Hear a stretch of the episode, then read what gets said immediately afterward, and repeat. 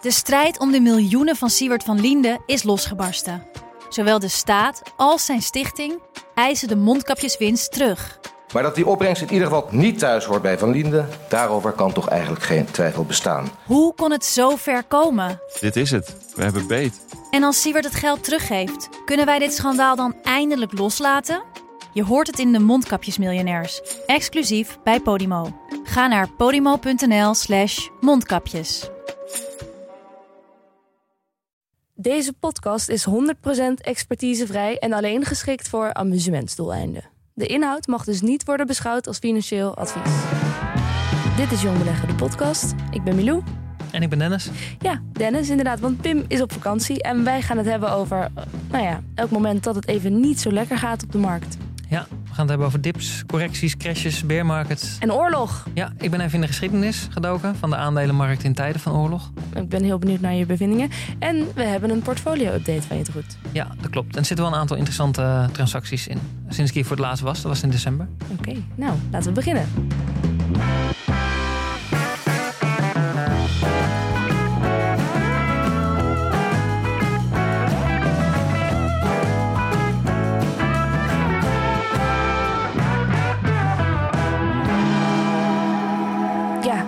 De wereld staat in brand. Maar hier is het warm en licht en goed. Want Dennis Emmelkamp is terug in de studio. Yes. Welkom terug. Ja, dankjewel. Ik denk dat het onderwerp van vandaag, dip, correctie, crash en bear markets, wel actueel is. Is dat toeval?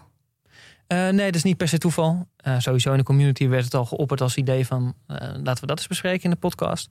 Alleen het was nu natuurlijk, qua timing... kwam dit natuurlijk wel goed uit... nu we er ook wel redelijk middenin zitten. Oeh, tijd op de beurs. Ja, eh, Merk je daar veel van in, jou, in jouw portefeuille? Jawel, maar eigenlijk, uiteindelijk valt het nog wel een beetje mee. Want jij zit niet met heel veel aandelen in Rusland, denk ik. Nee, dat sowieso niet. En sommigen hebben er natuurlijk wel last van. Eh bijna elk bedrijf heeft tegenwoordig hier op de beurs eh, eh, wel last van. Nee, ik geloof dat mijn portefeuille in ieder geval vanaf dit jaar op, op iets van min 8% staat. Ehm, nou, dat is vervelend. Maar nou, Mhm. dat, dat valt gezien alles wat er aan de hand is, vind ik dat nog wel meevallen. Dat is heel overkomelijk. Ja. Maar goed, we gaan het hebben over, ehm, nou ja, meer algemeen niet over de oorlog alleen in Rusland. Komen we straks nog wel op terug. Maar we gaan het hebben over, over dipjes, correcties eh, en crashes en bear markets. Yes. Bear markets. Ja. Dus waarom pakken we deze alle vier samen? Of waar, waar wil je het vooral over hebben? Nou, het zijn eigenlijk, ze lopen in elkaar over. En ehm, het, het is ook niet dat elke term heeft niet een soort van officiële eh, definitie. Het is niet ergens in regelgeving vastgelegd, dan, dan is het dit, dan is het dat. Maar het is wel, de termen, deze termen hoor je en die lopen eigenlijk qua ernst of qua typering, eh, lopen ze een beetje in elkaar over. Het heeft in ieder geval allemaal te maken met een daling Ja. op, de, markt. Want je hebt wel officiële benaderingen voor, dat weet ik nog van de economieles vroeger, recessie en depressie. Daar heb je wel eh, zoveel kwartalen is een recessie en zoveel is een depressie. Ja, en dat komt een beetje uit de economische wetenschap als het ware. hè. Daar hebben ze daar wel definities gehangen aan dat soort termen. Ja, hier heb je dat niet. Het is meer een beetje een soort van de... Fingerspitzengevoel. Ja, of de consensus die een beetje is ontstaan. En, ehm, dus we gaan het wel, wel behandelen. En we, je, hebt- er is wel een bepaalde consensus. Maar goed, er zijn ook wel eens hier en daar. Zie je wel eens een website of iemand die daar net iets anders naar kijkt. En, ja, je kan erover discussiëren. Het is geen harde, eh, objectieve waarheid. Oké, waar gaan we beginnen? Waar gaan we beginnen? Ja, mis- misschien moeten we beginnen gewoon even bij de, bij de vervelendste of de heftigste. En dat is een crash. Ja. Dat is eentje die natuurlijk niet heel vaak voorkomt. Dat hebben we niet aan de lopende band. Maar wat het is, in principe, is eh, binnen korte tijd, als in enkele dagen, meer dan 10% daling. Dus dan is er iets gebeurd, ineens, een onverwacht grote eh, gebeurtenis meestal. Nou, waardoor er zoveel onrust komt dat er eh, een eh, grote daling wordt ingezet. Op zich klinkt 10% niet eens als heel veel, of wel? Nee, dat kan nog wel meevallen als over de langere periode. Maar als het in, in enkele dagen.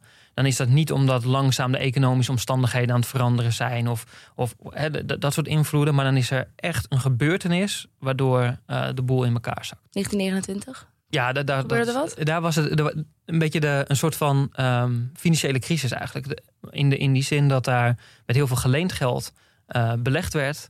Op een gegeven moment komt daar wat onrust. Dan ga je verkopen. En als je dat met geleend geld eh, die aandelen hebt gekocht, dan moet je dat geleende geld terugbetalen. Ehm, ja, dat ga je terugbetalen door je aandelen te verkopen. Dus dat Ja. was een crash in twee dagen tijd. Eén dag 13 procent, één dag 12. 12 Black Monday, hè? Ja, Black Monday, Black Tuesday. Black Tuesday. Ehm, ja. Ja. Meesten zien dat een beetje als ook het eikpunt volgens mij van de, ehm, de grote depressie in die tijd. Dat was een beetje daar, dat is een beetje het, het eikpunt daarvoor. Uiteindelijk is, is die aandelenmarkt met meer dan 80% gedaald. Dus het is echt een enorme. Het was een enorm opgeblazen C-bel ook. Maar goed, we zitten nu een beetje in de crashterm. Het is eerst gecrashed en daarna nog verder weggezakt. Het is wel een hele heftige geweest in de historie. Mhm. En misschien een andere bekende ehm, was in 1987. Is er eh, in één dag, eh, als het goed is, is dat de grootste daling ooit geweest op één dag, 22 procent. Zo. en dat had vooral te maken met het handelen eh, van computers. Het was, dat, dat kwam net op en op enig moment eh, is daar iets, iets, iets, iets misgegaan. En er zijn een soort van allemaal automatische verkooporders eh, eh, Oh ja, doorheen, dat eh, systeem. ja, eh 22% daling. En daarvan zou je nog kunnen zeggen van ja, als dat zo hard gaat en niet door menselijk handelen per se, maar door computers, een soort flash crash als het ware, dan, dan zou dat wel weer snel herstellen. Maar uiteindelijk heeft dat eh, 21 maanden geduurd totdat we er weer bovenop waren. Dus daar is ongetwijfeld ook meer aan de hand geweest. Jeetje. Ja, oké. Ehm, ja, en dan hebben we een hele bekende, ook een recente, is natuurlijk die dotcom crash. Ja. Eh, daar, is, daar zijn natuurlijk wel best wel veel periodes geweest met forse koersvallen. Maar uiteindelijk is er één week geweest in 2000 en daar zijn die aandelenkoers met 25% gedaald.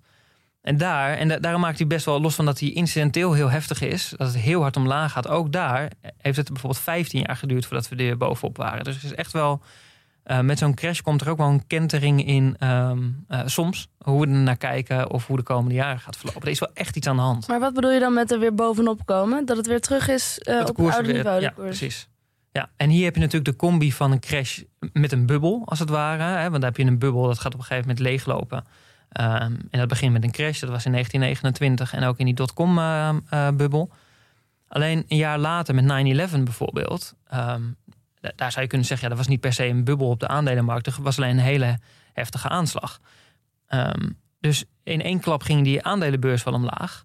Maar dat heeft minder dan een maand geduurd en we waren weer op de oude niveaus. Dus dat is Mhm. een soort van incidentele gebeurtenis met onrust en onzekerheid. eh, waarbij er niet een soort van fundamenteel een bubbel is of iets fundamenteel mis is in die economie. Zou je dat ook ehm, kunnen leggen op de coronacrisis? Die we, kunnen we die eigenlijk op het crashlijstje zetten? Ja, zeker. Dat is, dat is de, de, de laatste crash die we hebben gehad. eh. we hebben daar in, in meerdere, of tenminste in meerdere weken, hebben we daar dalingen gehad van in, meer, in enkele dagen van meer dan 10 Mhm. Vooral in die begin, in die maartperiode, zeg maar. Ja. In eh, 2020. Ja, en waar die daar natuurlijk zat, ondanks dat we daar relatief snel eh, bovenop zijn gekomen. Maar dat was natuurlijk, die crash was zo heftig, omdat we niet wisten hoe snel we er bovenop zouden komen. Ja, En we wisten niet eh, wat voor effect het zou hebben. Dat was echt dat is misschien altijd veel. zo. Ehm, Je weet niet hoe snel het weer goed komt. Eh, En bij 9-11 wisten ze ook niet of er nog een vliegtuig ergens in zou vliegen. of er nog een aanslag zou komen. Of de VS terug zou pakken. Nee, dat klopt. Alleen je hebt daar natuurlijk op enig moment wel een, een zicht op. Je hebt een soort van intelligence eh, waarop, of, of informatie of data waarop je kan baseren hoe het een beetje gaat verlopen. Je hebt wat scenario's. Bij corona hadden we dat echt niet. Oh ja. Ehm, En sterker nog, alles wat we wel hadden is ook niet uitgekomen. Hè? Dus het is, dat was een. eh, je, je kon niet echt. Je had er geen foreseeable future. Nee. Eh, en dat maakte het natuurlijk heel heftig. Uiteindelijk bleek dat er inderdaad vaccins gingen komen. Dat eh, de, de varianten wat zwakker werden. Nou, et cetera. Dat hebben we allemaal meegemaakt. Het grote gebrek aan perspectief waar eh, Erik Wiebes zich nog zo aan ergerde. Dus eh, ja, Perspectief, iedereen wil maar perspectief. precies. ja, En dat ja. ging niet. Maar goed, dat was. Daar zijn we relatief snel eh, bovenop gekomen. Terwijl het wel grote economische impact heeft gehad. Ja. Ehm, en wat je daar ook zag, eh, en dat is net als in 2008 met die financiële crisis, maar ook in die coronacrisis, dat daar eh, de overheid heel fors heeft ingegrepen. Waardoor we eh, nou, de grote drama's, of in ieder geval grotere drama's, nog hebben kunnen afwenden economisch. Maar wat leren wij nou van deze crashes dan? Want natuurlijk ook nog die in 2008 trouwens, die hebben we even overgeslagen. Ehm, 2008 de financiële, de, de kredietcrisis. de kredietcrisis, ja. Ja, in die periode zaten meerdere crashes dat het fors onderuit ging. In totaal ging het 50% onderuit. Maar ook door heftige gebeurtenissen. De omvallen Ja. van Lehman Brothers bijvoorbeeld is eentje van. Ehm, Ja. Ja, goed. En ja, wat we ervan leren is eigenlijk... Die, die dingen kan je nauwelijks voorspellen. Je, kan, hè, je, je zou kunnen zeggen, die, die kredietcrisis als geheel zou je hebben kunnen zien aankomen. Maar de incidentele gebeurtenissen die in één keer oppoppen... waardoor de, de markt crasht... dat is iets wat we vaak niet eh, eh, hebben ingecalculeerd. Dus dat gebeurt ineens. Ehm, hetzelfde met corona. Dat hebben we niet in, in 2019 ingecalculeerd... van oh, dat gaat zo en zo verlopen. Dus het Nee. is iets wat ineens is en waar we geen rekening mee hebben gehouden. En dat maakt het als belegger natuurlijk ook... Straks als we bij de bear markets komen... daar kan je eh, iets anders naar kijken. Maar zo'n crash, het is niet van... eh, dat je je op een crash specifiek kan voorsorteren. Nee. Je zou nog kunnen zeggen, nou, als je een bearmarkt kan je misschien aanzien komen, komen hè? maar een crash, dat is wel heel lastig. Ja. Je wapenen tegen een gebeurtenis die voor iedereen onverwacht is. Ehm, Mhm. Dat is lastig. Ja. Dus dat is er eentje die. ehm, ehm, Die heel vervelend is. Maar gelukkig dus ook niet zo vaak voorkomt. eh, nee, komt Nee. en niet vaak voor. Maar het gaat wel gebeuren. Hè. Als je tot je pensioen belegt, bent jonge beleg, je gaat tot je pensioen beleggen, ga je een aantal crashes meemaken. Ja. Ja. En, en wat er nu gebeurt met Rusland is dat... ehm, ik weet niet hoeveel de beurzen zijn gedaald. En dat is natuurlijk... Ja, er waren wel mensen die dat zagen aankomen. Op basis van inlichtingen. Maar ehm, Maar daarom heb de beurs ook niet echt gecrashed. Er is niet, eh, ja, nou in Rusland wel. Maar als we gewoon even naar de westerse markt kijken. Een echte crash was het niet. Maar het is natuurlijk omdat het wel langzaam is dat een beetje in die koersen verwerkt geraakt. Die spanningen liepen op. De verwachtingen waren er ook wel. Ja. Ehm, dus de- de- daar, zit, daar heb je niet een crash omdat het niet extreem onverwacht is. Als het gebeurt zie je wel weer dat, hè, dat, dat de aandelenmarkt wat wegzakken. Maar er gaat niet in één keer 13% af, 12% af de volgende dag. De- dat soort effecten hebben we Nee. niet gezien. zou je ook kunnen zeggen dat het, voor je het een echte crash mag noemen... dat het wereldwijd gebeurd moet zijn? Nou, het moet over het algemeen. Nou, nee, kijk, dat hoeft natuurlijk niet. Een hele, je, je zou eh, in, in eh, kijk, want dit, de, de crashes die we nu bespreken, zijn die grote wereldwijde events. Maar je hebt natuurlijk ook gewoon, je kan best in landen of in regio's. Ja, er kunnen dingen aan de hand zijn, maar Ja. op die markten crashen. Dat is in het verleden ook wel gebeurd. En dan kunnen we misschien wel zeggen dat in Rusland nu dus wel sprake is van een crash. In Rusland. Ja, Ja. in Rusland, eh, ja, da- daar is het echt helemaal in. Daar zijn de beurzen nu ook gesloten, omdat het gewoon niet meer te Ja. hanteren is. Het, het, het, het crashte keihard naar beneden. Ik keek net op mijn app. Geen handel mogelijk in Russische producten. Nee. Nou, dat was ik gelukkig ook niet van plan. Dat nee, ik ook niet. Dus eh, voor mij maakt het niet zo flauw. Nee, maar het is, als je daar, als je, mocht je daar aandelen hebben, dan, eh, dan kan je er even niet, niet bij. Waarom doen ze dat? Nou, ik, waarschijnlijk, maar dat, dat is natuurlijk altijd wat speculeren. Kijk, als die markt zo hard daalt, er zit zoveel angst in, dat betekent dat die hele kapitaalmarkt verstoord is. En daarvan, daar wil je eigenlijk eh, een stop op zetten. Je wil Anders- niet dat er hetzelfde gebeurt als met die computers in 1987. Nou, of kijk, wat je op zijn minst niet wil, is dat. ehm, kijk, op een gegeven moment, als die koersen dusdanig dalen, komen ook die kapitaalbuffers van verzekeraars, van banken. Dat komt allemaal in het geding. Dus op een gegeven moment wil je een rem erop dat je niet van eh, in een soort negatieve spiraal komt waar je nooit Ja. meer uitkomt. Ja. Dus dan zet je er gewoon een stop op.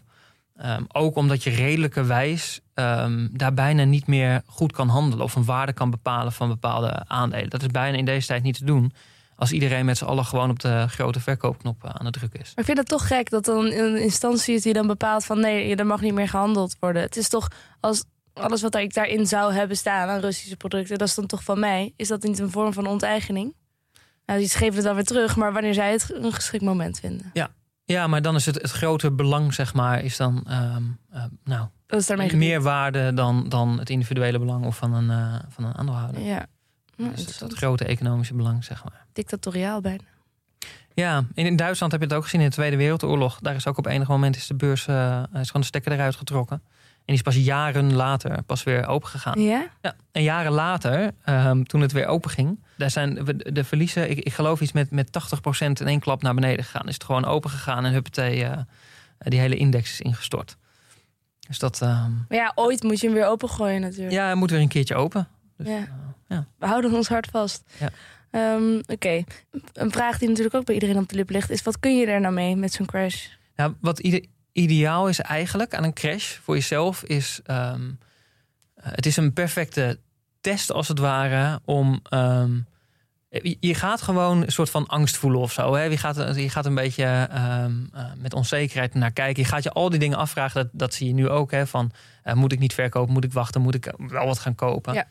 Ehm, wat mij extreem heeft geholpen in het verleden... is op het moment dat je, als je jezelf... als je die angst voelt... en een beetje of de paniek zelfs voelt... van wat moet ik nou... Ehm, als je daar de actie kopen eh, aan koppelt... eh, dat voelt heel ongemakkelijk. Maar dat is, dat is wel het lijntje wat bij mij gebeurt. Als ik me onprettig voel door dalende koersen, crashes, correcties, wat dan ook. En ik koop bij, ben ik daar tot nu toe achteraf altijd heel erg blij mee geweest. Dus als Wel je, blij mee. Ja, achteraf, zeg maar. Ja. Op het moment alleen, het is wel een, een, een test om soort van het lijntje in je brein eh, aan te gaan maken. Eh, angst, paniek, eh, vervelend gevoel, dalende koersen en kopen. Mhm. Dat lijntje, ehm, Als je dat gevoel krijgt bij jezelf van ik voel onrust, kopen. ja, en die werkt voor mij. En die, Werkt ook voor mij. Als ik, Ja. als ik een beetje verdrietig ben of zo, dan ga ik gewoon even shoppen. Precies, dat is, eh, dus, maar dat is, een, ja, dat is een kortstondig uh, geluksstofje wat dan vrijkomt. Hier komt hij wat later vrij. Pas op het moment, uh, weet niet Dat het gelijk. beter gaat. Sterker nog, in het begin koop je en zie je het vaak nog meer zakken. Maar je weet natuurlijk niet precies. eh, Ja. eh, wanneer. Maar op enig moment blijkt elke keer weer dat dat de goede koopmomenten waren. Ehm, ja, die helpt. En, dat, en wat ook helpt, wat, hè, de vraag die je ook vaak krijgt van ja, ehm, ik, ik moet er rustiger onder worden, ik moet minder in paniek raken, ik moet er niet zomaar zitten, ik moet aan de lange termijn denken. Dat is allemaal makkelijk gezegd. Maar ook na, na 10 of 20 jaar beleggen is het echt nog steeds niet leuk als, als, als, uh, als je portefeuille met 10, 20 procent, 30 procent naar beneden zakt. En wat zijn er dan niet ook mensen die denken van ja, ik, ik weet dus niet hoe, hoe ik hiermee omga. Hè? Maar Mhm. ik heb. Ik weet dus ook niet wat voor gevoel ik zou krijgen als het echt heel hard daalt. Ik sta nog altijd gewoon per saldo in de plus met mijn portfolio. Ja. Met mijn portefeuille. Maar ik denk dus ook niet dat het bij mij kan gebeuren dat ik in de min kom te staan. Want dat is dat, waarschijnlijk onzin. Want nou ja, mijn totaal eh, portfolio is 8050 Mhm. op dit moment. Eh, ik sta 1000 euro in de plus. Mhm. Ik denk dat wordt nooit min. Ja, makkelijk. Ja, dat Hoe kan bedoel je makkelijk, in de min. Nee, maar hoe, hoeveel moet het dalen dan? Dan moet het. Nou ja, goed, als er nog 20% vanaf gaat, heb je een aardige min te pakken. Ehm, Dat is best wel een realistisch scenario, zeg jij. ja, zeker. Kijk, zonder, ik, ik, ik heb geen enkele voorspelling eraan. Ik bedoel, het is, het is, het is net zo realistisch dat het 20% naar beneden gaat de komende 12 maanden als 20% omhoog. Ik heb geen idee. Ehm, Mhm. Maar het is helemaal ja. niet ondenkbaar. Dat gebeurt, daar daar komen we straks ook nog wel op. Het gebeurt heel vaak in de geschiedenis is het al gebeurd. Dat, dat koersen gewoon 20, 30 procent, soms over langere tijd, gewoon zakken. Ja, ik heb toch, ik vind dat ergens onvoorstelbaar. En ik, als het zou gebeuren, denk ik nu wel bij mezelf dat ik dan ook zou bijkopen. In plaats van dat ik het eruit zou halen. Want dan, Ja, ja. Maar Ja, is, dat- is, dat, is dat ook iets wat mensen voelen, denk je? Dat mensen juist eruit willen halen als het heel laag staat? ja absoluut. Je, dat, dat, dat zie je ook gewoon als je naar de historie kijkt. Wat mensen doen op het moment dat de paniek toeslaat, is verkopen. Sterker nog, eh, de reden waarom het daalt is omdat, mensen, omdat veel mensen verkopen. Ja. En het kan soms ook terecht zijn dat die koersen dalen. Ik bedoel, het is niet dat dat, dat altijd maar onterecht is of altijd maar sentiment is. Soms is er ook gewoon echt wat aan de hand. Alleen het zijn wel de momenten waar de kansen in één keer gaan ontstaan. En waardoor je, je, je kan dan iets. En dat is, de focus moet je niet zo leggen, wat mij betreft, op, op hoe je je voelt. Of dat je rustiger moet blijven. Dat je niet in paniek moet raken. Het is prima om in paniek te raken. Het zal wel. Mhm. Als je maar gewoon op de koopknop drukt en niet op de verkoopknop.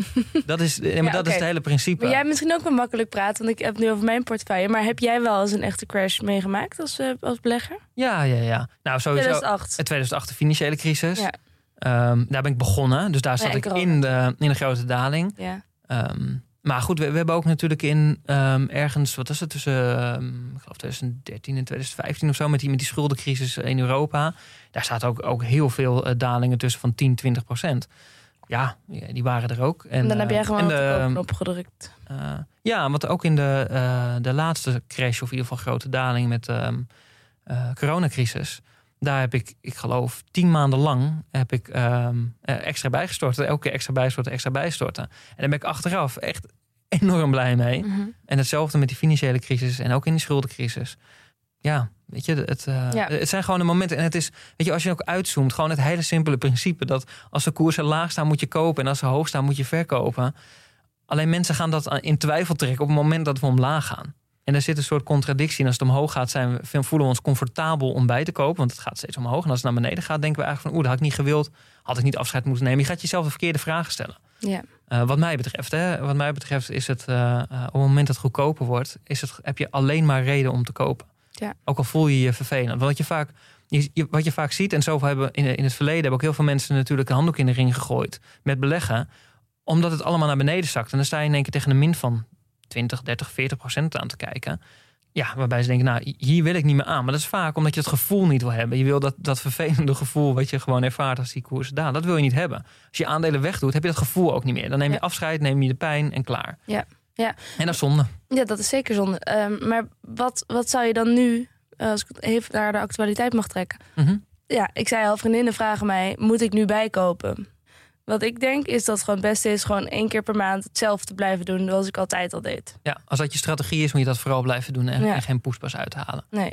Het is alleen als je. ehm, kijk, sommige mensen, daar ben ik er ook een van. Ik heb gewoon een standaard maandelijks bedrag. Dat leg ik altijd in. Ja. Alleen ik heb er één regeltje bij. Is dat als ik geld beschikbaar heb, hè, dat is voorwaarde één. En eh, de boel zakt naar beneden. Dan koop ik meer bij. Ga ik Dus meer inleggen. meer, oké, wat extra erbij. Ja. Ja, en hoeveel meer is dat dan bij jou? Gewoon alles wat je nog kan missen. Nee, nee, nee, nee. Kijk, dat is natuurlijk ook, ook daarin zit weer een soort van eh, eh, DCA. Alleen dan even één, één niveautje ho- eh, hoger. Dus ik, ik doe mijn maandinleg ongeveer keer drie. Nou, zodat ik, als het goedkoper Ja. wordt, gewoon wat meer inleg. Ik best fors, keer drie. Ehm, ja, maar goed, alleen als ik het kan missen, als ik er voldoende. en dat Ja. kan wel eens wisselen, zeg maar. Hè. Soms kan je dat langer volhouden, soms niet. Dus het is niet zo dat ik dan ineens een smak geld er tegenaan gooi. Nee. Want je weet ook niet, nu staan we op, op min 10, min 15 procent in sommige markten. Ehm, eh, als je veel in tech zit, dan zit je denk ik wel op min 20 of min 25 procent kan zomaar zijn. Ja, je, weet ook niet wanneer die bodem er weer aankomt, zeg maar. Dus het is ook niet zo dat je dan ineens, eh, ineens hals over kop geld erin moet kwakken. Nee. En het moet, of nou, het moet. Het verstandigste blijft natuurlijk altijd, ook dat moet geld zijn wat je lange tijd kan missen. Het is niet geld wat je erin stopt, hopen dat het herstelt, om het er weer uit te trekken en dan je verlies weer. eh, Weet je, het is geen. ehm, nou goed, dan ben je aan het speculeren. Eh, is, is, nou, dat is niet mijn. eh, eh, volgens mij moet je daarbij, zou je daar weg bij moeten blijven. Zou je nou, het gewoon voor lange termijn weer Ja. erin moeten stoppen. Het is geen casino. Nee. We gaan het ook nog hebben over dips en correcties. Ja. En bear markets. Mhm. Waar gaan we beginnen? En wat is nou ook het, het verschil met die crash bij deze dingen? Het komt vaker voor. Ja, kijk, en als we beginnen met de bearmarkt bijvoorbeeld, dat is er eentje die, eh, die is niet het heftigste. Hè. Dat, gaat niet, dat, heeft niet te maken met dat er in één keer grote eh, klappen komen op de beurs. Dat heeft wel te maken, die is niet het heftigst, maar wel het vervelendst, zeg maar. Omdat dat over langere perioden eh, eh, een, een, een dalende koersen zijn. Oké. Ja, En dan- want het is tegenovergestelde van een bull market, hè? Precies. Ja. Kijk, en een, in een bear market, eh, daar, zeggen ze van, ja, dat is minstens vier maanden. Dus op het moment dat de koersen meer dan 20% zakken, gedurende langere periode, dus langer dan vier maanden, eh, nou, dan kan je, zou je kunnen spreken, dan zitten we in een bear market. Ehm, In totaal dan 20% dalen. ja, meer dan Ja. 20% in Ja. totaal. Ja. Eh, en dat kan natuurlijk ehm, in kleine stapjes gaan, met kleine dipjes. En dat hoeft helemaal niet met een, met een crash eh, te zijn. Dat valt vier maanden nog best mee. Want als je even bedenkt welke bull market we afgelopen tijd hebben ingezeten. Mhm. Sinds, nou ja, na de corona crash. Ja. Is dat eigenlijk best wel goed gegaan. En dat duurde best wel lang voor mijn gevoel. Is dat altijd zo?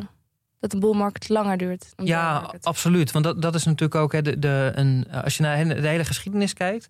En als je net kijkt voor de periode, de, zeg maar de naoorlogse periode, eh, na de Tweede Wereldoorlog. Dan zie je dat de bull markets 263% in de plus gaan. En de bear markets 33% in de min. Wow. Dat is een enorm verschil. Ja. Ehm, en dan is het ook nog eens een keertje zo dat een bearmarkt gemiddeld iets meer dan een jaar duurde. En een bullmarkt eh, bijna zes jaar gemiddeld. Oké. En als je, als je verder terug zou kijken, en ik weet je, het is natuurlijk altijd met dit soort statistieken is het de vraag van welke periode neem je, welke markt neem je. En, maar goed, het gaat even om het idee. Ja. Ehm, als je terugkijkt vanaf 1926, dan ziet het er nog gunstiger uit. Dan zie je dat een bearmarkt wel 41% negatief rendement heeft gemiddeld. Mhm. Ehm, maar een bullmarkt duurde daar bijna negen jaar met gemiddelde rendementen van 468%. Jeetje. Maar hoe, kan dat, hoe En- komt het dat het... Ja, hoe komt dat? Ja, hoe komt, dat, dat is gewoon dat is de hele achterliggende reden van waarom we beleggen. De mensheid doet gewoon aan innovatie, aan het, het, het beter, alles beter, slimmer, Ja. eh, efficiënter maken, Groei, groei, groei. groeien. En ehm, dat doen we meestal. eh, en soms, soms eventjes niet. En stel nou dat het gaat gebeuren dat we in het kader van duurzaamheid en een betere wereld Mhm. steeds meer naar een circulaire economie gaat die minder gericht is op groei. Kan dit dan niet? Is dit hoe, hoe robuust is dit? Maar ik, ik, ben ervan overtuigd dat de combinatie circulariteit en eh, economische groei, dat die hand in hand gaan. Ik, denk, ik maar we kunnen toch we. niet alleen maar meer, meer, meer blijven willen van alles. Dat, dat, dat is toch het. Wij willen meer, meer, meer. Eh, economische groei, groei, groei. Ja, maar dat willen we straks op het gebied van duurzaamheid. Dan willen we meer, meer, meer. Want het wordt straks veel gunstiger om de het duurzame pad te kiezen. Daar gaan bedrijven in opstaan. Daar is nu al enorm veel innovatie in. Ehm, hoe we met gewassen omgaan, eh, hoe we dat groeien. ehm, de- de- op, op alle terreinen. Daar, daar wordt ook al geld verdiend gewoon. Daar Ja. gaat geld verdiend worden in, in die markten. Ja, maar het zit natuurlijk ook in innovatie inderdaad Ja. en efficiëntie. Ja, en die innovatie zit echt op punten waar geld verdiend gaat worden. Voor het overgrote deel. Ik geloof, ik geloof niet dat daar ooit verandering eh, in gaat komen. Het zit niet in de mens om. eh, of het zit, juist, het zit juist wel in de mens om continu innovatie eh, gedreven door economisch gewin. Dat, ja, In het systeem. ja. oké. Ja. Ik zit hier met een optimist in ieder geval aan tafel. Ja. Ehm, heel goed. Ehm, en, en, en wat moet je doen met de beer? Ja, kijk, en, en dat is natuurlijk wel, als je kijkt naar. we zitten nu best wel een tijdje. Ik denk, ik denk al vanaf november kwakkelen die beurzen wel en, en zakt het dan wel een beetje weg. En er zijn natuurlijk ook best een hoop mensen die. Eh, jonge beleggers die ergens in die periode zijn begonnen. Eh, die zijn er gewoon. Ehm, en van die mensen stellen ook veel vragen van ja, eh, ben ik nu eerst ben ik te vroeg ingestapt? Moet ik Mhm. niet even wachten? Weet je, je kan er allemaal vragen over stellen. Maar als je het goed beschouwt, ben je eigenlijk in een veel betere periode gestart dan, dan wat dan ook. Het wordt steeds goedkoper. Je bent maandelijks aan het bijleggen. Je bent je portefeuille nog maar net aan het opbouwen. Het bedrag Ja. is waarschijnlijk even ervan uitgaan dat je gewoon langzaam aan het opbouwen bent en een soort van DCA-strategie hebt, want de meeste jonge beleggers toch wel hebben. Ja, dan ben je elke maand ben je goedkoper aan het bijkopen. Ja. Maand in, maand uit. En je bent je eigenlijk soort van aan het voorsorteren op straks weer een boelrun van eh, Ja. misschien wel negen jaar of vijf jaar of wat dan ook. Dat is ook waar we met Pim over hadden met die, eh, die tekening van die ballen. Dat je aan het einde van een bull market Mhm. veel meer kans hebt om slechte aandelen uiteindelijk uit te zoeken. Ja. Dat er veel meer rode ballen bij zitten. En, en daarom heb ik ook medelijden met iedereen die aan het einde van, de, van deze afgelopen bull market zijn ingestapt. Want daar wordt het nu moeilijk voor natuurlijk. Ja. Die gaan beginnen met een ver- een verlies. Mhm. En dan moeten die dat heel langzaam weer gaan opbouwen en vertrouwen houden dat dat goed komt. Ja, en je hebt ook nog, kijk, als je het gewoon hebt over, heb je dan heel veel pech of zo? Ja, dat valt ook wel mee. Je hebt gewoon pech, want het is ehm, van een kwartaal, een derde van de kwartalen heeft een negatief rendement. Dus het is niet zo dat je een grote eh, outsider pechvogel bent. Je, je hoort gewoon bij de groep een derde ehm, die, die gewoon nu toevallig een eh, negatief rendement Ja. heeft. Ehm, En je had sowieso moeten beginnen uiteindelijk, toch? Je, je moet moet een geen spijt beginnen. hebben dat je bent begonnen. en je weet het van tevoren niet. En Nee. ehm, Ja, ja, ik, ja. geen zorgen daarover. Zit er eigenlijk ook nog iets tussenin? Tussen een bear en een bull market? Ja, want dat- dat is natuurlijk dat is wel grappig. Want je hebt een, een bear market wordt van, van de absolute top tot een bodem ergens gemeten. Alleen dat is natuurlijk een hele specifieke eh, eh, periode. Er zijn geen mensen die eh, precies daar kopen en precies ergens anders verkopen. Dat zijn precies Mhm. de topjes. Maar wat je ook heel erg regelmatig wel in de, in de geschiedenis ziet, is, is dat wat er tussenin zit. Dat is een soort van een lost decade noemen ze het wel eens voor beleggers. Dus dan is een hele lange periode waar bij het begin tot eind 0 euro rendement wordt gemaakt. Wat is een hele lange periode? Een paar maanden had ik dat ook vorig jaar. Dat bleef de. S&P 500 bleef op 75 euro de hele tijd staan. Ja, het kan heel veel langer zijn. Als je bijvoorbeeld kijkt in de, in de recente geschiedenis, heb je tussen 1965 en 1978 kwamen bij de S&P 500 0% bij. En tussen 2000 en 2013 precies hetzelfde. Geen euro te verdienen. En dat zit natuurlijk wel in die hele tussenliggende periode waren er wel, eh, ging de koers wel omhoog en omlaag. Maar per saldo eh, was het nul. Die, die periodes die, die zijn er gewoon. En, het, en, het- en dat is het ook wel. Dus dan vraag je, ja, wat moet je dan? Ook daarvoor geldt, als je dat DCA eh, toepast, betekent dat je in die tussenliggende periodes, als de koersen zakken, relatief meer aandelen koopt. Of ETF's. Of, hè, dus Ja. je, koopt voor eh, minder geld meer aandeel. En andersom, als het wat omhoog gaat, dan rendeert dat weer mee. Dus je, je, je corrigeert met dat DCA, corrigeer je je wel heel erg voor. Ja. Dus dat, dat is wel een gunstig effect. Ja, is het antwoord op alles. Nou ja, het is niet voor niks dat ik bedoel, dat in die podcast natuurlijk ook al zo vaak eh, terugkomen. Het is niet voor niks dat dat gewoon een hele eh, slimme en fijne strategie is, die gewoon heel veel van dit soort ehm, ellende eruit haalt. Ja. En, en wat het ook hier weer is, net als een bearmarkt of een crash, weet je, het, het is je aanloop naar veel rendement daarna. Dat is het gewoon. Het is die, die, die handdoek in de ring gooien, wat echt generaties hebben gedaan in deze periodes. Ja? Ehm, ja, dus, dus, er zijn hele. Ik denk dat ook heel veel ehm, nou, mensen, een beetje uit onze generaties, onze ouders of, of misschien eh, opa's, oma's, heel erg ook zijn opgegroeid met het idee van een beetje het risico-averse. Ja. Aandelenmarkt, hè, dat, is, dat, is- dat is allemaal risico en dat, dat levert uiteindelijk niks op. En dan kan je alleen maar geld verliezen en dan wel kun je beter sparen. Ja man, dat hoor je nog steeds. Ik, Precies. van, ja, ik zou wel graag sparen, maar hallo, rendement is nul. En ik wil niet dat mijn koopkracht over tien jaar eh, gekelderd is met weet niet hoeveel procent. Ja. Dus is zo'n, het lijkt wel alsof er een soort van risicobereidheid of zo, of misschien ook wel lange termijn kijken. Of, en misschien is er ook wel nu gewoon heel veel meer informatie beschikbaar, waardoor we er anders naar kunnen kijken. Ik weet niet, ik weet niet waar het allemaal door komt. Maar het, het is vooral heel erg zonde, want die mensen die toen hebben gezegd: hier doe ik niet meer aan mee. Ja, die hebben in de tien jaar daarna, die hebben eerst vijf jaar hun geld eh, zien verdampen. En in de tien jaar daarna zijn ze echt een veelvoud aan rendement eh, Ja. misgelopen. Dat is echt heel zonde. Ik denk dat het, dat het gebrek aan kennis is. Toch? Als je, als je dat doet op zo'n moment. Dat je gewoon daar niet over nadenkt. En denkt van, nou ja, dit heeft me niks opgeleverd. Laat maar zitten. Ja. Weet je? Ik krijg nu ook regelmatig de vraag vanuit mijn boomer vriendenkring. Eh, en rennen alle jonge beleggertjes nu wel naar de uitgang? Ja. nee, niemand. Nee, en, en, en dat- dat is echt wel een verschil ook met, eh, met het verleden volgens mij. Want ik, ik zie, eh, nou ja, inderdaad, geen, of nou, ik heb ze nog niet gesproken, die in één keer denken van ik trek de stekker eruit en ik stop ermee. En over het algemeen, en helemaal in de community zie je dat ook, zie je dat ook jonge beleggers gewoon heel verstandig ermee omgaan. Ja, en, en zo hoort het ook, zeg maar. En het is natuurlijk wel, en dat is natuurlijk wel een soort van eh, side note nog.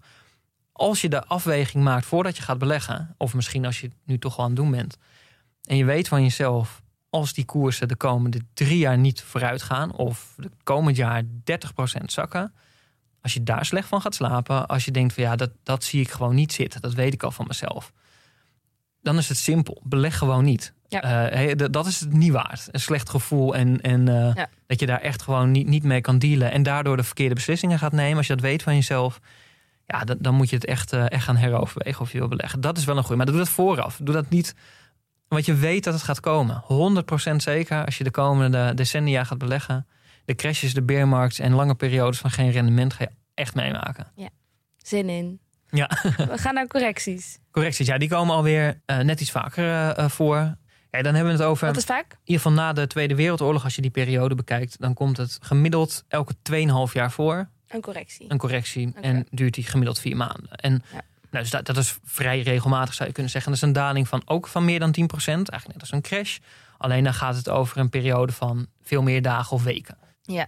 Dan spreek je van een correctie. Oké. Ehm, en, en als je dan hebt over ja, de, de veroorzaker van de correctie, dat kan, kan van alles en nog wat zijn. Dat kan sentiment wat een beetje draait. Het kan ook wel economisch nieuws zijn, hè, wat, wat, aan tegenvallen is. Je zag bijvoorbeeld eh, de oplopende inflatie recent.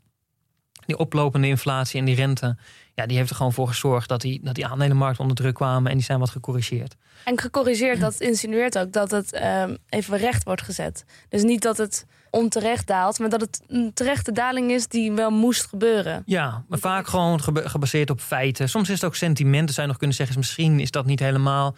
Maar goed, dat heeft vaak ook wel een bron. Dus weet je, daar, daar zit wel, eh, daar zit meer de, het idee achter van. eh, ja, het daalt best wel veel, maar er wordt Ja. gewoon nieuwe informatie verwerkt in die koersen. Ja, gewoon een, co- een corrigerende tik. Maar hoe herken je eh, dat als belegger zelf? Dat, dat je dus niet aan de voet staat van de afgrond, maar dat het gewoon even een correctie is. Ja, oké, dat, dat, dat is super lastig, want dan zit je al gauw ook een beetje aan de voorspellende eh, kant weer. Ja, oké. dus maar dat weet je vaak pas achteraf dan ook. Ja, vaak achteraf. Wat je natuurlijk wel weet is, kijk, eh, een correctie kan je zo langzaam door de tijd heen wel een beetje volgen. En nou, helemaal achteraf, maar je kan vooraf kan ook nog wel een beetje stellen van, eh, nou, het is waarschijnlijker dat, hè, dat het niet zo hard omhoog gaat komen. Met die oplopende inflatie, wat we afgelopen maanden hebben gezien, heeft Pim ook wel eens gezegd van, ja, dat had je eigenlijk ook wel een beetje zo kunnen voorspellen. ja. Weliswaar even achteraf, maar ook nou, vooraf, als je erover nadenkt, is dat best een, een reëel scenario. Want het is ook geen acuut eh, gegeven natuurlijk. Nee, dus- Het is wat langzaam gebeurt. Die inflatie die loopt op. Ja, en het zijn wel wat soort signalen zijn er al. Hoe het zich gaat, gaat ontvouwen, weet je nooit helemaal precies. Maar je kan het gesprek er wel over voeren. Een crash. Ja, ja goed, er zijn altijd mensen die het wel zogenaamd aanzien komen. Maar als ik nu eh, alsmaar blijf voorspellen dat de aandelenmarkten volgende week 30% lager staan. En ik blijf die voorspelling herhalen. Dan heb ik echt een keertje gelijk. Ja. Ehm, dus weet je, de- de- dat is natuurlijk altijd lastig. Helemaal met crashes. Over het algemeen zien mensen dat gewoon niet aankomen. Een correctie is iets ehm, nou, voorspelbaar. En hoe voelt dat voor jou? Een correctie? Mhm. Ja, vervelend. Iets Ja. minder vervelend dan een, eh, een crash. Ja, en eh, wat je natuurlijk, de frustratie bij een correctie zit natuurlijk wel altijd op het feit dat je, je had hem vaak wel een beetje aan kunnen zien komen. Ook, ik zag die inflatie oplopen. Ook, de, eh, dan weet je wat voor een effect dat wel gaat hebben. En dan zou je ook kunnen zeggen, ja, had ik niet. Ja. Zijn allemaal vragen die op had ik niet dit. Eh, ja, nu, nu staat de, hè, deze positie van mij staat zoveel 20% lager, soms nog wel 30% lager. Oh, Dat is vrij logisch. Had ik aan kunnen aankomen, had ik niet moeten handelen. Weet je, er zijn allemaal vragen die oppoppen. Ja, dus de- Ja. gebeurt allemaal. Want hoe, eh, hoe zou jij omgaan met een, met een correctie? Wat past echt bij jou als belegger? Bij jouw strategie? Ja, er wordt, een, be- een beetje, een beetje eh, eh, het standaard antwoord deze aflevering, denk Deze ik. ja. Bijkopen. Ja, het Ja. is. ehm, is het, zo eenvoudig is het wel, zeg maar. Ja. Ik bedoel, en dat is wel, ook, daar ligt, ligt, zit die schutting bij mij ook heel erg. Aan de ene kant heb ik gewoon mijn gevoel en mijn afvragen. Had ik het niet beter kunnen doen? Had ik dit niet kunnen voorzien? Had ik niet mijn risico kunnen afdekken? Ja. Zit er allemaal. Maar wat ik doe, is gewoon, hey, dat, dat gevoel krijg ik. Dan is er één remedie. Ja, de koopknop. eh, de koopknop. En, Ja. en eventueel wat extra's bijleggen. Maar we, we hebben, ik heb de afgelopen eh, uitzendingen ook al wat vaker voorbij horen komen. Is, er is ook een manier om je risico een beetje af te dekken. Ja. Namelijk met derivaten, waar Mees Bovenlander het vorige Ja. week over had. Eh, je hebt opties om je risico af te dekken. Doe jij daaraan? Nee, het kan wel. Ik bedoel, het is niet, ik ben helemaal niet een anti-afdekker, zeg maar. Ehm, het kan prima. Ehm, je zou nog kunnen zeggen, ja, als je daar gewoon beter van slaapt, ehm, nou ja, misschien waarom niet. Alleen het grote risico wa- wat je, wat je loopt, meestal kost het meer geld om meerjarig elke keer je risico af te dekken. Want wanneer ga je risico afdekken als je wat angst voelt of als je wat uh, risico's ziet. Mhm. En dat je denkt, nou ga ik maar afdekken. Alleen op lange termijn uh, kost over het algemeen het afdekken van risico's meer rendement dan het gewoon laten lopen en af en toe de daling mee te maken. Ja, het is een soort kattenverzekering. Ik moest laatst ook met Puppy Fred moest ik naar de dokter, want die had een plant gegeten, moest ik 280 euro uh, aftikken. Dan denk ik van ja, had ik nou maar een verzekering genomen. Maar die drie Ja. jaar hiervoor is er nooit iets aan de hand geweest. Precies. En het is ook misschien een beetje met eigen risico in, in de zorg of wat dan ook. Hè. Je hebt op een gegeven moment maak je een, een afweging. Hoe, hoeveel, hoe hoog mag je verzekeringspremie zijn? En het is heel prima als je ook in hele goede tijden eh, je rendement iets niet erg vindt dat het wat gedempt wordt. Maar dat je niet die harde daling krijgt. Weet je, dus, daar is niks mis mee. Ik doe het niet omdat ik vind het prima. Dan zit ik het uit en dan voel ik me maar even een paar dagen vervelend. Het is Ja. wat het is.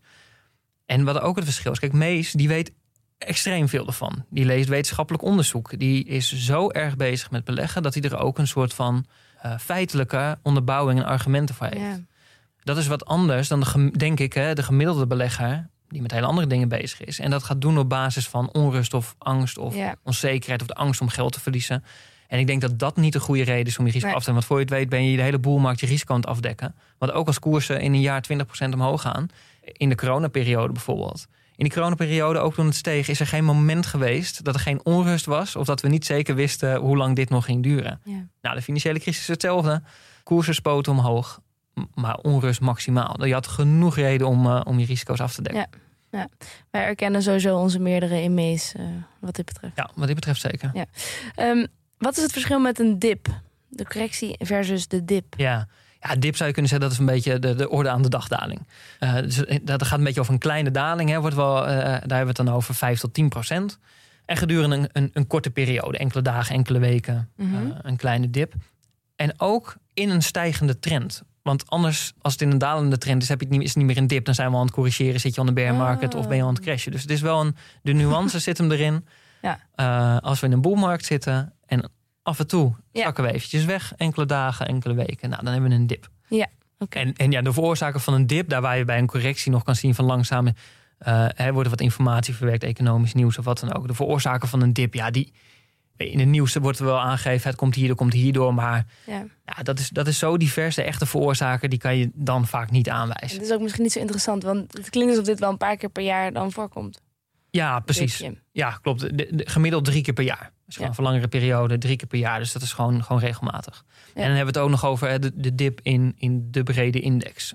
Als je Maar goed, ja. Ja. ja, als je naar losse aandelen kijkt, nog veel vaker. Dan barst het ervan. Ja, maar je, bent je denkt toch, tenminste zeker ik als eh, net begonnen belegger van... oh, een dip, dit zou misschien wel het, het, eh, het einde van die bull market kunnen inluiden. Ja. Kun, je, kun je dat zien? Kun je dat weten? Kun je dat voelen? Kun je dat monitoren? Nee, ik denk het niet. Dus het is gewoon, dat het maakt een dip toch ook wel spannend. Twee à drie keer per jaar. Ja, en, en dat zie je natuurlijk ook altijd gebeuren. Op het moment dat we dip is altijd de vraag... is dit een soort van dip in de stijgende trend? Gaan we gewoon weer... Hè, is het een soort van eh, dat, dat beleggers zich weer verenigen... en Ja. denken kopen eh, die handel? Of is het, ehm, ja, is het de voorbode van eh, een soort van eh, trendwijziging Ja. of zo? Ja. Maar het stomme is dat we... We hebben het er dus de hele tijd over. Dat komt vaak terug als onderwerp bij beleggers. Mensen vragen altijd, rennen jullie al naar de uitgang? Uiteindelijk maakt dit helemaal niets uit voor hoe je met je, wij als lange horizon jonge beleggers, Mhm. Hoe, hoe wij met ons portfolio omgaan. Hoogstens gaan we nog wat bijkopen. Het Ja. is altijd hetzelfde antwoord. ja. Dus helemaal, Ah, ja. eigenlijk is het allemaal helemaal niet, niet om jou af te vallen, maar het, het maakt allemaal niet uit. Nee, eh, eh, absoluut. Eh, absoluut. Alleen het, het is natuurlijk zo'n onderwerp, omdat het altijd. Er is wel en veel nieuws over, en dat is ook interessant. Maar het, het, het komt natuurlijk bij iedereen op. En ook bij mij, hè, en ook, ook, ook als je langer belegt. Het voelt gewoon niet fijn. Dus je stelt jezelf ook die vragen. En, het is, en, en dat is natuurlijk ook altijd hè, die- niet in paniek raken als de boel eh, in elkaar stort. Ja, dat is makkelijker gezegd. Maar als je je geld iets wil, dan gaat het gewoon gebeuren. Je, raakt, je krijgt een vorm van paniek, onrust of wat dan ook. En dat is ook prima. Het gaat puur om de actie die eraan koppelt. En dat is wel een belangrijke. En dat is niet een simpele. Het is gewoon niet simpel op het moment dat je je, eh, de koersen naar beneden gaan om te kopen. Dat voelt gewoon onprettig. En Ja. dat, is, dat is wel een beetje op het moment dat je ook eh, som, naar sommige beursexperts hè, of, of handelaren luistert. Weet je, die, die zijn dan heel rustig aan het uitleggen dat het hun allemaal niet raakt. En eh, ja, dan denk ik, of je hebt geen skin in de game, je hebt die, je hebt die aandelen helemaal niet. Ehm, eh, of je staat jezelf een beetje op te blazen als verstandige belegger ehm, eh, op televisie of zo, of op radio of in een podcast.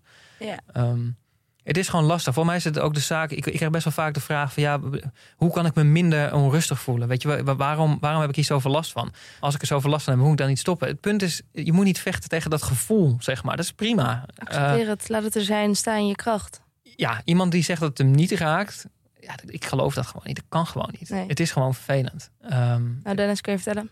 Het raakt mij niet. nee. Nee, het raakt me wel een beetje. Ja, een beetje. Kijk, Natuurlijk, en dit is nog nog kleiner. En het is, het is natuurlijk ook hoe langer je het doet, hoe milder het wordt. Hè? Want op een gegeven moment, wat mij natuurlijk ook heel erg helpt, is dat ik heel tevreden terugkijk op de momenten dat als het voor ze inzakt, dat ik heb bijgekocht. Ja. En een half jaar of een jaar later keek en dacht van, nou, dit is het beste wat ik toen heb kunnen doen. Ja. Ja, dat, dat geeft me wel vertrouwen in de volgende dalingen dat ik dat weer doe. Weet je, dat, dus dus je, je, je gaat er wel iets, iets milder in zitten. Ja. Maar ja, helemaal als beginnende belegger, het is oké om dat gewoon een beetje doorleven. Om het weer terug te gaan naar bij de dip. We hebben het nu over de dip. Hebben we het alleen over deze dip? Hebben we het over alle dips? Nou, wa- wat natuurlijk interessant is, eh, als je die DCA-strategie, als je die afzet tegen een soort buy-the-dip-strategie, want die lijkt natuurlijk veel verstandiger. Gewoon elke keer als er een dip is, dan kopen. Dan koop je gewoon wat goedkoper. Ja. Ehm, maar goed, als over bijna elke periode eh, in de geschiedenis, in ieder geval wat langere periode, als je die strategie zou uitleggen, dus of elke maand sparen en pas inleggen bij een dip, versus ja, maandelijks inleggen of maandelijks kopen, dan, dan legt die buy the dip legt het heel erg zwaar af. Maar dat Mm. komt omdat er gewoon soms ook lange periodes van stijgingen zijn, waarin er geen dip komt. Als je dat niet hebt ingelegd, dan mis je die hele stijging. En ga je pas bij het kleine dipje van die, van die 5% of 10%, ga je pas weer inleggen. Dus je mist eh, het feit dat je te veel stijging mist, weegt niet op zeg maar, tegen dat dipje. Ja, ja, wat dus je hebt wel wat geld er natuurlijk in zitten, die die stijging wel meemaakt. Maar als je was blijven inleggen, dan had je veel meer daarvan Nog kunnen meer. profiteren. Ja. Hmm. Dus dat hele principe. En je kan hem natuurlijk nog wel hybride maken. Dat is ook wat ik doe. Ik heb gewoon een standaard Ja. bedrag. Dat werkt altijd. En dat is prima als dat ook een paar jaar gewoon eh, zo doorgaat. Maar als er een correctie komt, ehm, Ja. ja, dan leg ik wat extra in als het kan. Zullen we het ook nog even over de oorlog hebben? Ja, Jij bent even eh, in de geschiedenis van de oorlog gedoken. ja deze want- aflevering. precies. Want daar, heb ik, eh, daar, daar heb ik me eigenlijk, had ik mezelf ook nog nooit echt in verdiept. Maar ook omdat het natuurlijk ook sinds in ieder geval de tijd dat ik beleg nooit echt een issue is geweest. Niet op deze schaal in ieder geval. Ehm, maar als je terugkijkt, en dat is misschien wel het gekke, is dat oorlogen een relatief kleine invloed hebben op eh, aandelenmarkten per saldo Hmm. in de geschiedenis. La- laten we dan eens een, paar doorlopen. door- laten ja. we beginnen met de Eerste Wereldoorlog. Ja, daar heb je wel in de eerste maanden, daar daalde de Dow Jones bijvoorbeeld, die daalde wel fors, die daalde 30% Dus toen is de markt ook tijdelijk gesloten geweest, overigens een half jaar ongeveer. Maar toen de markten weer openden, gingen de koers met 88% omhoog. Dus die, die daling van 30% die, die was heel snel weggepoetst. En als je dan die hele oorlogsperiode, Eerste Wereldoorlog, bekijkt, stegen de koersen per saldo met 43% Daar, is- daar is niet Oh. zo heel veel eh, geks aan, ook niet in historisch perspectief. Ehm, Oké. Vervolgens in de, in de Tweede Wereldoorlog, wat daar wel bijzonder is, is dat op het moment dat Hitler Polen binnenviel, ging de Dow Jones met 10% omhoog. In één klap. Ehm, Maar zou dit dan niet, niet ook te maken hebben met dat er gewoon heel veel geld wordt verdiend aan oorlog? ja, en helemaal in die tijd, en ik, ik, ik bedoel, ken de geschiedenis niet heel specifiek, maar daar was het ook, daar hing een soort hoop van, hé, hey, dan eh, is er voor de werkgelegenheid, is dat goed? En dat soort zaken, Ja. ehm, die werden daar wel een beetje in meegenomen. Uiteindelijk ehm, krijgt de economie in de breedste zin van het woord gewoon een soort van injectie van Ja. eh, geld. Want er moeten wapens gemaakt worden. Precies. Er moet nu ook heel veel technologie waarschijnlijk ontwikkeld worden. Er, moet, Ja. Er wordt heel veel gereisd, veel gevlogen misschien. Eh, ja, uiteindelijk is het voor een economie misschien zelfs goed nieuws. Wat het ook heel schrijnend maakt natuurlijk tegelijkertijd. Ja, Maar en- ook verklaart wel waarom het wat minder effect heeft op aandelen. In die Tweede Wereldoorlog, de, de, de, die, die beurs die is met, eh, uiteindelijk met 50% gestegen in die periode. Dus dat is ook gewoon een heel net rendement. Nou, dan kunnen we de andere oorlogen, de Vietnamoorlog is ook een bekende. eh, tussen 65 en 73 stegen de koers met 43%. En dan hebben we het over de Amerikaanse aandelenmarkt. Eh, de Korea-oorlog tussen Mhm. 1950 en 1953 stegen we 60%. Ehm, Ja. nou, het, zijn, het zijn wat voorbeelden dat er per saldo gewoon niet zoveel effect is. Ja. Alleen als je natuurlijk naar bepaalde gebeurtenissen in die periode kijkt, ja, dan heb je wel gewoon korte termijn effecten die wel voor zijn. Toen eh, Pearl Harbor bijvoorbeeld werd aangevallen, toen ging in no time ging die koersen met 20% naar beneden. Ja. Daar kwam de oorlog dichtbij, zeg maar. Dus dan gaat de angst omhoog. Eh, en dat duurde ook, ook bijna een jaar totdat die koersen weer hersteld waren. Dus ja, ook toen Noord-Korea Zuid-Korea binnenviel, ehm, eh, toen zag je ook de markt ging eerst met 13% omlaag. Vervolgens herstelde dat ook weer binnen drie maanden. Dus je hebt wel En ik heb in de show notes staan ook eh, eh, wat grafiekjes. En dan zie je gewoon de, eh, aangewezen wat de gebeurtenis was en wat vervolgens de koers deed. Dus, nou, dus die gebeurtenissen die hebben natuurlijk wel effect. Die hebben groot effect door de jaren heen. Ja. Maar het gekke is ook, dat hebben ze ook onderzocht, is van hoe volatiel is nou de aandelenmarkt in ehm, eh, oorlogstijd. En die ligt lager dan gemiddeld. Per saldo is er minder volatiliteit in oorlogstijd dan in eh, reguliere eh, Hmm. tijden, zeg maar, eh, waar oorlog niet prominent aanwezig is. Dus er is, je zou zeggen, er is bijna meer zekerheid op de, op de beurs. Op Nou, de. En mis- misschien is het. Misschien zou je de conclusie kunnen trekken dat oorlog wel degelijk natuurlijk onzekerheid met zich meebrengt voor ook voor de economie en voor aandelenmarkten en op korte termijn gebeurtenissen. Maar een financiële crisis heeft dat misschien wel heel veel meer. Misschien heeft een coronacrisis dat ook wel heel veel meer. Misschien zijn. eh, Dus het effect zeg maar, voor eh, de mensheid en voor je gevoel is oorlog natuurlijk de, de, misschien wel de, grootste eh, vorm van die je raakt of die onzeker maakt. Ja. Eh, maar voor de economie eh, misschien net even wat minder. En het is natuurlijk hier ook, hè, ehm, elke oorlog en elke tijd kent weer zijn eigen dynamiek. In die Tweede Wereldoorlog hadden we heel veel baat bij eh, de werkgelegenheid die, die omhoog zou kunnen gaan. Heel veel vrouwen die toen ook aan het werk konden. Ehm, eh, nu zitten we in een andere tijd. Nu hebben we ook nog eens een keertje inflatie erbij. Weet je? Dus elke cocktail maakt het weer net even anders. Ja. Ehm, maar het zijn wel in ieder geval vanuit het verleden, vind ik het gek genoeg. Een beetje gek om dit soort. eh, maar geruststellend, zeg maar. Ja. Als je het gewoon beschouwt op aandelen. De historie nou, maakt dat je er wat rustiger naar je portefeuille kan kijken. ja, dus lieve luisteraar, de wereld staat inderdaad in brand, maar maak je over portefeuilles geen zorgen.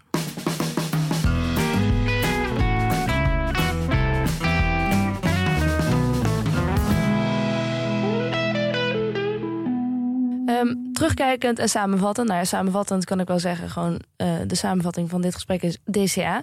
Maar eh, ook nog even wat jij nu hebt geleerd. Jouw ervaring als belegger met de crashes en correcties en dips die je allemaal hebt meegemaakt. Wat zijn nou jouw belangrijkste lessen? Nou, wat ik net al zei, dat ik heel blij ben geweest wanneer ik gewoon heb aangekocht toen de boel naar beneden ging. Ehm, maar als ik kijk, wat zijn mijn missers? Dat, dat zijn ook de momenten dat ik niet heb gekocht.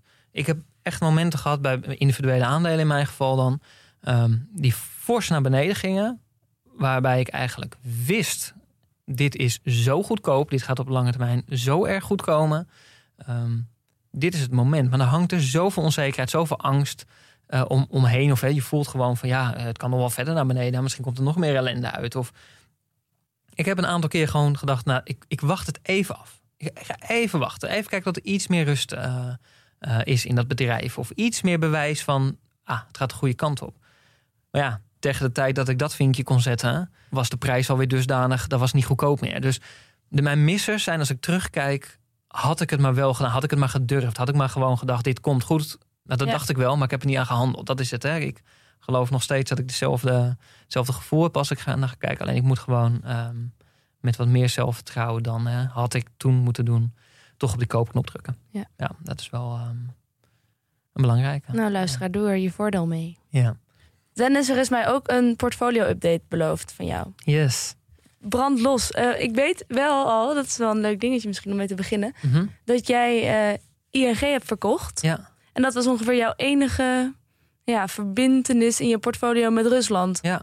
En dat heb je op precies het goede moment verkocht? Voor- Vooruitziende blik. Wat, wat is ook weer de, de, de associatie van ING met Rusland? Nou, die, die, die zitten daar, ik weet het niet exact, maar die zitten daar gewoon verwikkeld financieel, zeg maar. Die Ja. hebben daar ook gewoon eh, zaken Ja. lopen. En Ja. eh, hoeveel dat precies is, eh, geen idee. Ik weet het volgens mij zelf ook nog niet. Maar wat we wel weten is dat de, de koers gekelderd is van ING. Ja. Enorm, ja. En, en kijk, het is natuurlijk meer geluk dan wijsheid dat het precies zo valt. Ik, had, ik heb het verkocht eh, gewoon omdat het eh, op of iets over fair value zat. En ik, eh, nou, wel bedacht, eh, heel veel korting zit er niet meer in. De risico's blijven relatief hoog, ook met oplopende inflatie en oplopende rentes. Wat in dit geval volgens mij voor banken niet goed is, een oplopende rente in, dit, in deze economische tijd. Maar goed, Mhm. die heb ik verkocht. Ehm, ja, en uiteindelijk was het goede timing, want nu is het ingestort. ja, daar ben je blij mee, denk ik. Ehm, Zijn er andere dingen? Want je hebt heel veel transacties gedaan. Ik Ja. zie hier een hele lijst. Zijn er dingen die je eruit wil pikken? Nou, kijk, de, de meeste zijn natuurlijk gewoon het, het bijkopen. Ehm, ja, elke maand wat storten en op een gegeven moment ga je gewoon positie die je al hebt, ga je bijkopen. Daar is nou, niet zo heel veel spannends over, te- over te melden, behalve dat het wel allemaal aandelen zijn die, die fors gecorrigeerd zijn de afgelopen weken, maanden. Ehm, dat is bijvoorbeeld Pinterest, is fors naar beneden gegaan, heb ik bijgekocht. Alstom geldt hetzelfde voor, die hebben we natuurlijk in de eh, laatste keer dat ik hier was, hebben we die behandeld. Ja. Die heb ik bijgekocht. Zalando, Tor is het ook wel eens in de podcast natuurlijk langsgekomen. En die Tor. heb je aangekocht omdat ze gedaald waren. Dus die onderwaardering eh, is groter geworden. groter geworden. Ja. Ja. Groter geworden. En ja, nou, het, het geld wat gewoon eh, maandelijks daarheen stroomt, heb ik daarin gestopt. Ja. En wat wel interessant is, in december heb ik eh, Kion deels verkocht. Heb ik ongeveer een derde van mijn positie heb ik verkocht. Omdat hij ook gewoon op fair value zat. Maar ik was nog niet helemaal klaar voor om hem helemaal weg te doen. Eh, vervolgens is de koers gezakt. En die heb ik ehm, deze week bijgekocht. Dus ik heb dat in december verkocht voor 101. En hij stond nu op 71. En Ja. nou, dat was voor mij voldoende reden om... die heb ik fors bijgekocht. Heb ik mijn positie verdubbeld. Maar wat ik verder heb gedaan... Ik heb Veolia verkocht. Mhm. Volledig in twee tranches. eh, en in februari de laatste. Dus die heb ik gesloten. Ook op fair value of iets erboven zelfs. Dus die, eh, daar heb ik afscheid van genomen. Ehm Smurfit Kappa ook. Hetzelfde verhaal. Afscheid van genomen. Eh, Grappig om te horen, want eigenlijk gaat het dus goed met deze bedrijven. Ja, Ze zijn op een, een, een koers en die reëel is voor ze. Ja. En dat jij ze dan verkocht. Dus het klinkt net alsof het slecht met ze gaat, maar dat is natuurlijk niet te overwegen. Nee, en dat is natuurlijk altijd gek. En dat is ook altijd het is een beetje met pijn, pijn in je hart of zo. Want het zijn uitstekende bedrijven die het heel goed Ja. doen. Alleen inmiddels ziet de hele wereld dat ze hartstikke goed doen. En dat de vooruitzichten goed zijn. En blijkbaar ook dat ze de afgelopen jaren goed door zijn gekomen. En dan Ja. ja, krijgt het ook de koers eh, die, de, Ja. ja, die erbij past, als het ware. En voor je het weet zijn ze weer terug. Hè? Kion is ook weer terug. Precies. Ja, ze komen allemaal weer kan terug. altijd. Hij staat gewoon nog op, op de watchlist. En eh, het kan altijd weer terugkomen. Ja. En, en welke ik in januari heb ik eh, Berry Global gekocht als nieuwe positie. Dat is wel een interessante. Dat is een, eh, een mooi eh, duurzaam plastic bedrijf. Met wat mij betreft een grote onderwaardering. Dus die heb ik in januari gekocht. In februari heb ik nog bijgekocht omdat het verder wegzakte. Hm. En de leukste vind ik wel. Die heb ik onlangs gekocht in februari. Dat was DocuSign. Wat is dat? DocuSign. Wat ze eigenlijk doen, zitten in de, in de elektronische handtekening. Digitale handtekeningen. Dat is de basis. Oh, dat lukt mij nooit. Nee. Ehm, Dus ik moet het gewoon, dan moet je dat uitprinten, moet je het scannen en moet je Precies. het... eh, ja, dat is superveel gedoe. ja, Ja, dus daar, daarom is, is het een, zo'n zo'n fijne oplossing, die digitale handtekening. Ja. En het zit bij DocuSign ook nog de hele wereld die daarachter zit, zeg maar. Hè. Dus het hele stukje agreement, het proces binnen organisaties, vooral grote organisaties, is vrij lang en complex. En er zitten heel veel stappen in. Dat kan je allemaal automatiseren en digitaliseren. Uh, en dat is vooral waar, uh, waar ze heel erg op inzetten. De, de, kern is wel die e-signature, maar er zit nog een wereld achter. Ik vind het een super interessant bedrijf, daar heb ik me echt in verdiept. Heel veel over gelezen. En het is een beetje begonnen bij mijn zoektocht. Ik heb me ergens begin van het jaar wel voorgenomen. Ik ga eens gewoon kijken naar die echte groeibedrijven. Um, waar echt, echt de, de, de groei er pas uitkomt. Of, de waarde eruit komt. Over vijf jaar, over tien jaar of zelfs over vijftien jaar. Um, dus daar heb ik me in verdiept. En DocuSign was in ieder geval de eerste uh, waarvan ik dacht... deze begrijp ik echt heel goed. Mhm. Ik zie de toegevoegde waarde heel erg. Ik kan het waarderen. En um, ja, ik geloof erin. Ja. Dus, uh, en hij is enorm weggezakt ook. Dus hij is, dat maakt ook dat hij nu interessant was. In ieder geval voor mij. Uh, ik heb daar in de community ook een discussie over gezien. Mensen hadden het over Adobe en Microsoft. Ja. En of het wel verstandig van jou was. Maar wil je dus met Dennis in gesprek over zijn aankopen... of heb je vragen waarom die ik niet heb op dit moment... dan kun, kunnen ze die aan jou stellen gewoon daar, toch? Ja, absoluut. En dan kun je ook jouw uh, beredeneringen uh, lezen. Ja, ja, ik heb ook de, de, twee posts zeg maar, in de community... die, die gaan ook uitgebreid over DocuSign. En uh, nou, die kan je ook altijd even lezen. Wat een service. Ja. Ja, ja. zo ben jij. Ja, zo neem ik iedereen mee in mijn, mijn beleggingsreis. Ja. Ja. En alle vragen die ik heb of die zich nu gaan ontvouwen... die kan ik gewoon volgende week aan jou stellen. Want dan ben je er weer. Ja, en zeker nog, dan gaan we het hebben over het waarderen van grote groeiers. Van grote groeibedrijven. Dus niet de, de, de alfabets van deze wereld of de, de, de Pinterest. Weet je, die, die zitten al wat verder in hun uh, ontwikkeling. Maar die echte groeibedrijven, hoe waardeer je die nou? En daar wordt worden echt wel heel veel vragen over gesteld. Mm -hmm. Ook een hele interessante uh, categorie om uh, in te beleggen. Nou ja, goed, en doen we een beetje aan de hand van het voorbeeld van DocuSign of hoe ik dat ja. heb aangepakt. Maar de kern blijft van hoe kan je nou een aandeel waar de waarde zo ver in de toekomst ligt ja. en nog heel hard aan het groeien is, hoe kan je daar nou uh, een goede waardering aan geven? Zoals bijvoorbeeld DocuSign. Zoals bijvoorbeeld DocuSign. Dat is een mooi voorbeeld. Ja. Nou, kijk ernaar uit. Ja, dus dat volgende week. Waarderen van groeiaandelen. Ik ben er dan wel gewoon weer. Ja, de mensen zullen wel denken, is Milou een machine? Ik vraag dat me soms ook af. Maar ik ga gewoon gestaag door met afleveringen maken. En dus nog een keer met jou volgende week, Dennis Emmelkamp. Dank. Um, graag gedaan. Ja, bedankt. Uh, ja, ook graag gedaan. Uh, en jongens, dan heb ik nog één boodschap voor jullie. Investeer in je kennis. En beleg met beleid.